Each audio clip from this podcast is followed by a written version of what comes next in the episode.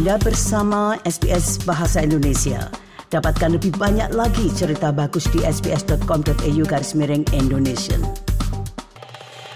Para pendengar politik uang masih menjadi persoalan besar di Indonesia karena praktik ini dilakukan dan menguntungkan baik bagi para calon legislatif yaitu calon anggota DPR, calon kepala daerah maupun dalam proses pemilihan presiden. Nah, persoalannya adalah praktik politik uang ini bukan sesuatu yang sederhana di Indonesia. Setidaknya itu terlihat dari hasil penelitian pakar politik sekaligus Direktur Demokrasi and Electoral Empowerment Partnership, Neni Nurhayati. Dia melakukan serangkaian penelitian terkait dengan praktik politik uang di Indonesia. Bagaimana hasilnya? Kita akan mencoba bertanya dalam perbincangan berikut ini. Bu Neni mungkin bagaimana sebenarnya penelitian yang dilakukan terkait dengan praktik politik uang di Indonesia itu? Pendekatan teori yang saya gunakan itu adalah disonansi kognitif Leon Postinger ya, di mana bahwa apa yang diyakini gitu ya, apa yang diyakininya itu berbeda dengan perbuatannya gitu.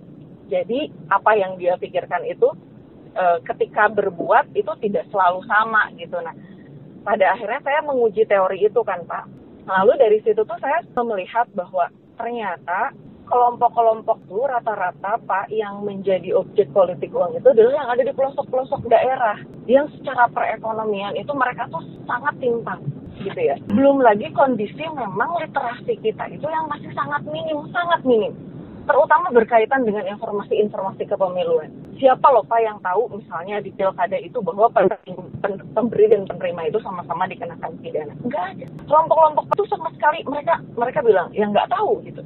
Berarti artinya kan literasi itu kan nggak sampai Pak kepada kelompok-kelompok rentan di di bawah itu termasuk juga mungkin masyarakat kelompok perempuan yang menjadi representasi masyarakat adat, kemudian disabilitas, transgender itu kan kelompok-kelompok yang jarang disentuh sama penyelenggara pemilu. Mereka itu kan cuma tahu, ada misalnya yang tahu ya, politik uang itu definisinya apa, itu kan nggak clear juga Pak ya. Lalu kemudian politik uang itu sendiri apa? Bagaimana itu dilakukan atau bagaimana batasannya? Apa yang disebut kemudian dengan politik uang? Kalau kita lihat kan di undang-undang ada barang, jasa gitu ya, dan atau bahan materi lainnya. Ketika di situ ada tercantum bahan materi lainnya, ya orang mana paham Pak politik uang itu juga yang di luar uang tapi e, masuk dalam kategori bahan materi lainnya. Ketika dikonversi 60 ribu yang itu bahan kampanyenya tidak terdapat dalam PKPU tahapan kampanye itu juga politik uang. Nggak paham sampai situ pak. Hmm. jadi pada akhirnya ya ternyata pertama literasi itu sangat minim ya pak ya sampai tingkat tingkat grassroots ya terutama di kelompok-kelompok perempuan tapi ada juga kasus sebetulnya yang sangat menarik, Pak. Seperti misalnya di kota Tasikmalaya ya, Pilkada 2017. Itu banyak, Pak, ibu-ibu yang dilakukan klarifikasi karena menerima waktu itu tabung gas, saya ingat betul, tabung gas 9 kilo itu kan lumayan ya, Pak. Hmm. Tabung gas 9 kilo. Terus kemudian ada ibu-ibu PKK yang menerima batik tuh, Pak batik yang ketika dikonversi waktu itu 2017 tuh harganya masih uh, 25 ribu kan belum naik kan uh, bahan uh, apa uh, di bahan kampanyenya itu yang sekarang kan 60 ribu dulu kan 25 ribu.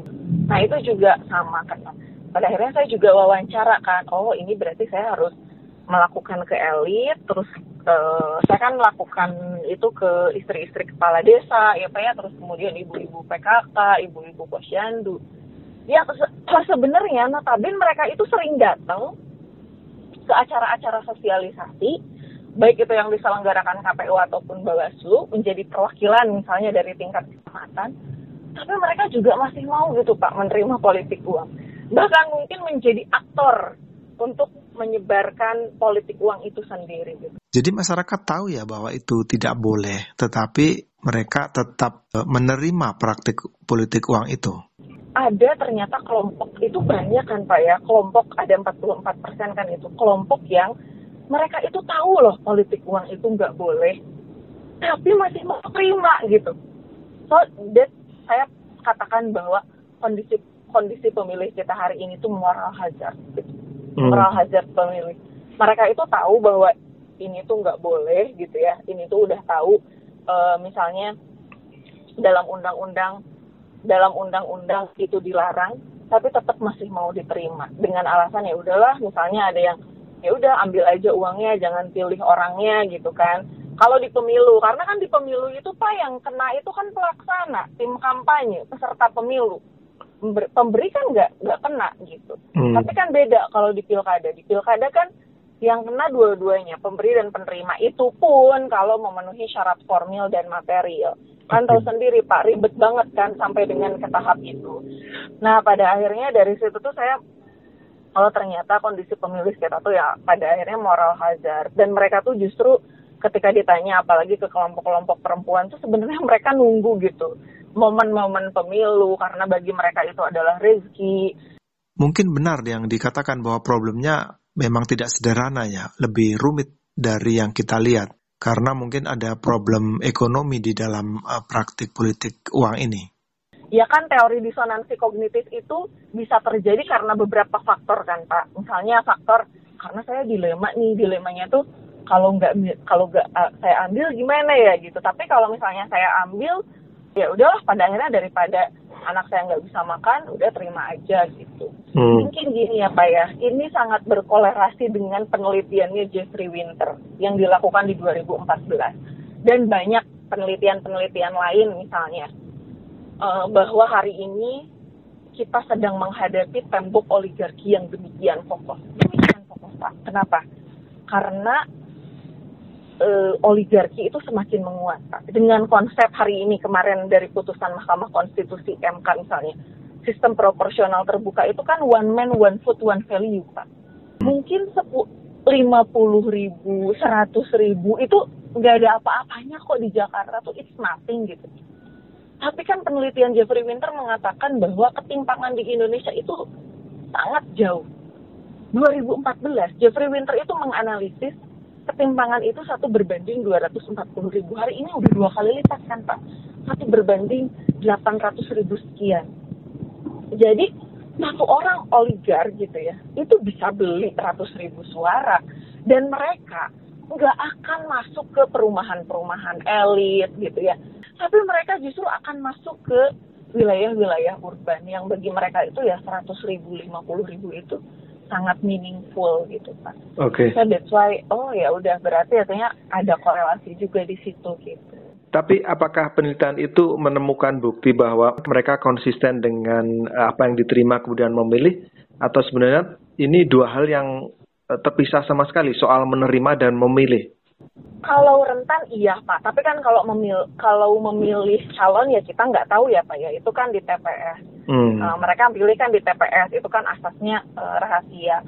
Hanya memang dari pemilu ke pemilu, dari pilkada ke pilkada perempuan itu ya menjadi rentan objek politik uang gitu karena kan kita kadang-kadang cari juga ya responden laki-lakinya tuh kadang nggak ada di tempat tuh pak. Misalnya karena kerja lah itu kan yang ada di situ kan istri-istrinya semua gitu kayak gitu-gitu. Nah terus memang itu berlakunya eh saya kan ini kan hanya meneruskan hasil pengawasan Bawaslu. Saya cross check kan bener nggak sih perempuan itu rentan politik uang gitu ya? Ya ternyata kalau melihat dari hasil pengawasannya Bawaslu yang harus berurusan dengan hukum gitu ya. Dilakukan berita acara klarifikasi sambil bawa anaknya gitu. Itu tuh adalah banyak kelompok perempuan. Dan ternyata ya kalau di beberapa pilkada itu sampai harus ngantri gitu Pak dilakukan berita acara sama Bawaslu diklarifikasi dan itu semua adalah ibu-ibu. Jadi hmm. ya laki-laki juga mungkin rentan ya Pak ya. Cuman mungkin proporsinya tidak sebesar perempuan Para pendengar, Neni Nur Hayati, Direktur Demokrasi and Electoral Empowerment Partnership, memaparkan untuk kita bagaimana hasil penelitiannya yang mengungkap tentang praktik politik uang di Indonesia, terutama dalam proses pemilu, pemilihan kepala daerah, dan pemilihan calon anggota DPR atau DPRD. Terima kasih, selamat berakhir pekan dan sampai jumpa kembali. Sukai, berbagi, komentar. Ikuti SBS program Bahasa Indonesia di Facebook.